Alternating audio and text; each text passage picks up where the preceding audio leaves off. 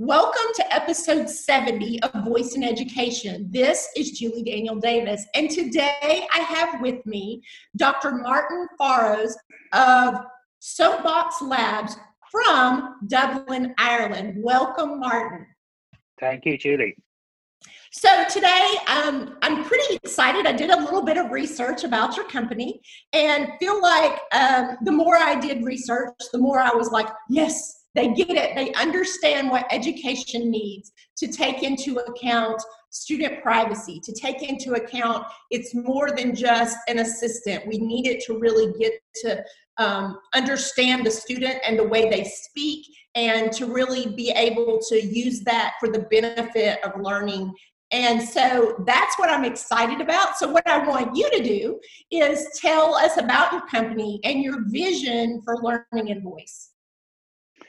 Sure. Well, look, let me start at the beginning then, um, because um, many of your listeners will know that building speech technology for kids is really hard, right? And um, you know, there have been a lot of attempts in the past uh, to do so with very clean data sets that work in very controlled environments with headsets and microphones, in, and very kind of unnatural environments for kids in many ways. Like kids don't inhabit worlds that are controlled. You know, they inhabit worlds where they they're noisy, you know, where they can um, express themselves, and they want to be, be able to do that with technology. So building speech technology for kids that fulfill those environments, in particular environments like classrooms, is really hard. And we know that more than anybody because we've been working on this and had a laser focus for this for kind of seven years now, right? Um, we have over 100 years of accumulated um, expertise in, in kids' speech on our team and you know it's um, it's been a difficult challenge, but one that we've been able to crack. And and our vision really is to to give kids that utility of voice interface, but by doing so in a way that is really accurate right? So in education, you have to be accurate. You know, you have to have the trust of teachers. You have to bring them along the journey. They have to be confident that the technology is able to understand the kids. And secondly, that you have to be um, very, very aware of the whole privacy conversation, right? You know, um, kids' voices, voice data, personally identifiable information. You know, we, we, we are we are absolutely committed to giving kids that utility of voice, but whilst respecting their fundamental rights to digital privacy. And you can have both, right? It's, you can have both, um, but you have to set out at the beginning with that really clear commitment in mind, and that's what we've done.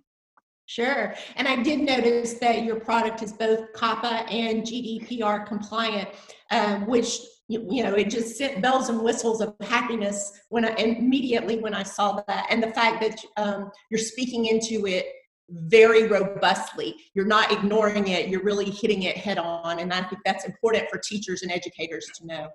Um, I think you kind of answered this, but specifically, why do you think voice is a good medium for teaching children? Well, look, I mean, particularly when you think about things like um, literacy and language learning, right? Voice is such an important medium as part of that learning journey, right? And traditionally, you know, we know with our own kids, you know, sitting down, reading with them before bedtime, giving them feedback as they're reading along, you know, or if you're learning a language, being able to get feedback on how you're doing, how well you're pronouncing words, for example.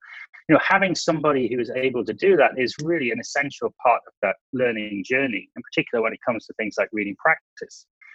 The problem is that you know not all kids will always have access to either a helpful adult like a teacher who can help them with that reading, you know, or, or a parent who is able to help them and has the time to give them um, to help them with that reading, or may not even have the language skills themselves that, uh, to help the child to learn a language. So, so what we figured was, well, actually, technology can play a really helpful role in that process as a kind of as a as a complementary piece of uh, technology that can help support the child on that learning journey. And so, you know, the key part for us is number one, being able to, for particularly younger kids, being able to accurately assess how well they're pronouncing um, words.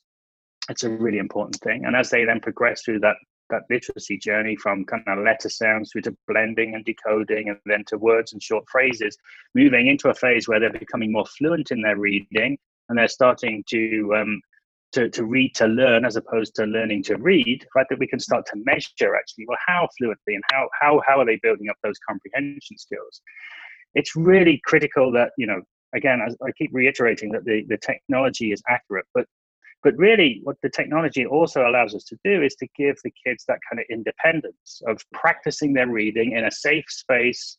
They can hear back what they're saying, right? You know, I, I remember seeing my own kids the first time they heard their own voices back to them.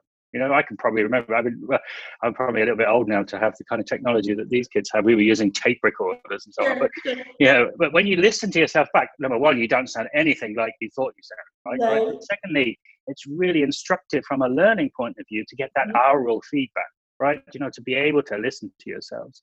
So to be able to do that in a safe space, you know, to be able to listen back and to get feedback in terms of the pronunciation that you're making is a really key added value that the technology can bring. And I 100% agree with that. This past year, um, I actually worked with a group of international students. So these were high school students uh, from different places in Asia that are that have been coming to the United States to learn. And we um, actually used Alexa to help them study for for tests. And so, she, you know, she would ask them a question, they would give feedback. But because of student privacy laws, I couldn't turn on the option for it to learn their voices. And so there was frustration in that because mm-hmm. they were, you know, they had accents that weren't easily understood. So the value that that learning voices brings, I think, is huge in helping students want to persevere in the things yeah. So yes, hundred percent with that.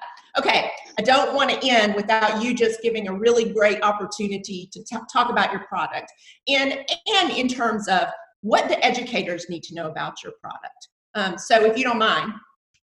Sure. I mean, um, well, let's deal with a couple of aspects straight up, right? So you just mentioned it again there, you know, the ability to be able to understand different accents and different dialects, right? And, um, you know, we made it a core mission of ours to be able to do that from the get go.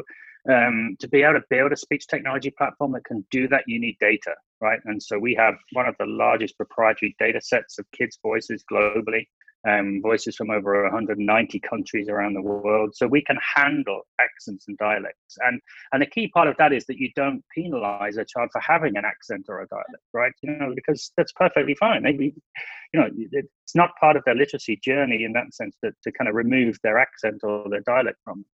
Um, so that's that's a really core component of what we do and, and it's a really important message for educators to get across that you know this system is accurate it is at the level that a human assessor would be sitting alongside the child and trying to listen and understand what they're saying.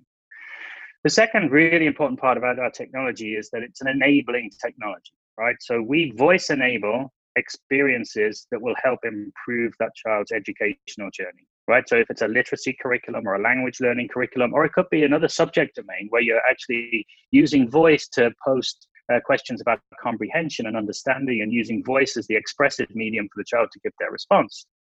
You know, we can cover all of those different use cases. Um, and we do so in a way that is, is very independent. And we do so in a way that is focused on delivering utility of voice interaction for, for the child and not using that information for any other purpose than to provide the most accurate uh, voice technology that's out there for kids. So that's something I think that educators can really kind of relate to in the sense that you know it is a, is a laser focused mission. It is a product that is specifically designed for those kids and their needs and their use cases, right? So if you look at something like like a smart assistant like Alexa, you know, a smart assistant is essentially a use case for voice technology. It's not right. use, it's not voice technology on its own. It's a use case for voice technology. You're you're engaging with the smart assistant to get answers to questions with kids, the use cases, in particular in education, are so varied and diverse, and they're so varied and diverse across developmental stages, right? So, you know, a three year old is not going to use language in the same way as a seven year old, right? So, you have to have a much more nuanced approach to how you deploy the technology to support the needs of those individual children at whatever developmental stage they're at. And that's why, you know, what we do is, you know, I think the most valuable asset in terms of bringing voice into an educational environment. Yes, I, I'm I find myself just smiling from ear to ear because I feel like my heart and your heart are beating together right now. What's best for children? Uh, if you want to know more about Soapbox Labs, you can go to soapboxlabs.com and uh, just look around. Their blog post is amazing. Their heart for learning is amazing. And educators, this is some this is a company to watch. Thank you uh, for joining us today, and I really appreciate your time. My pleasure, Julie. Great to meet you.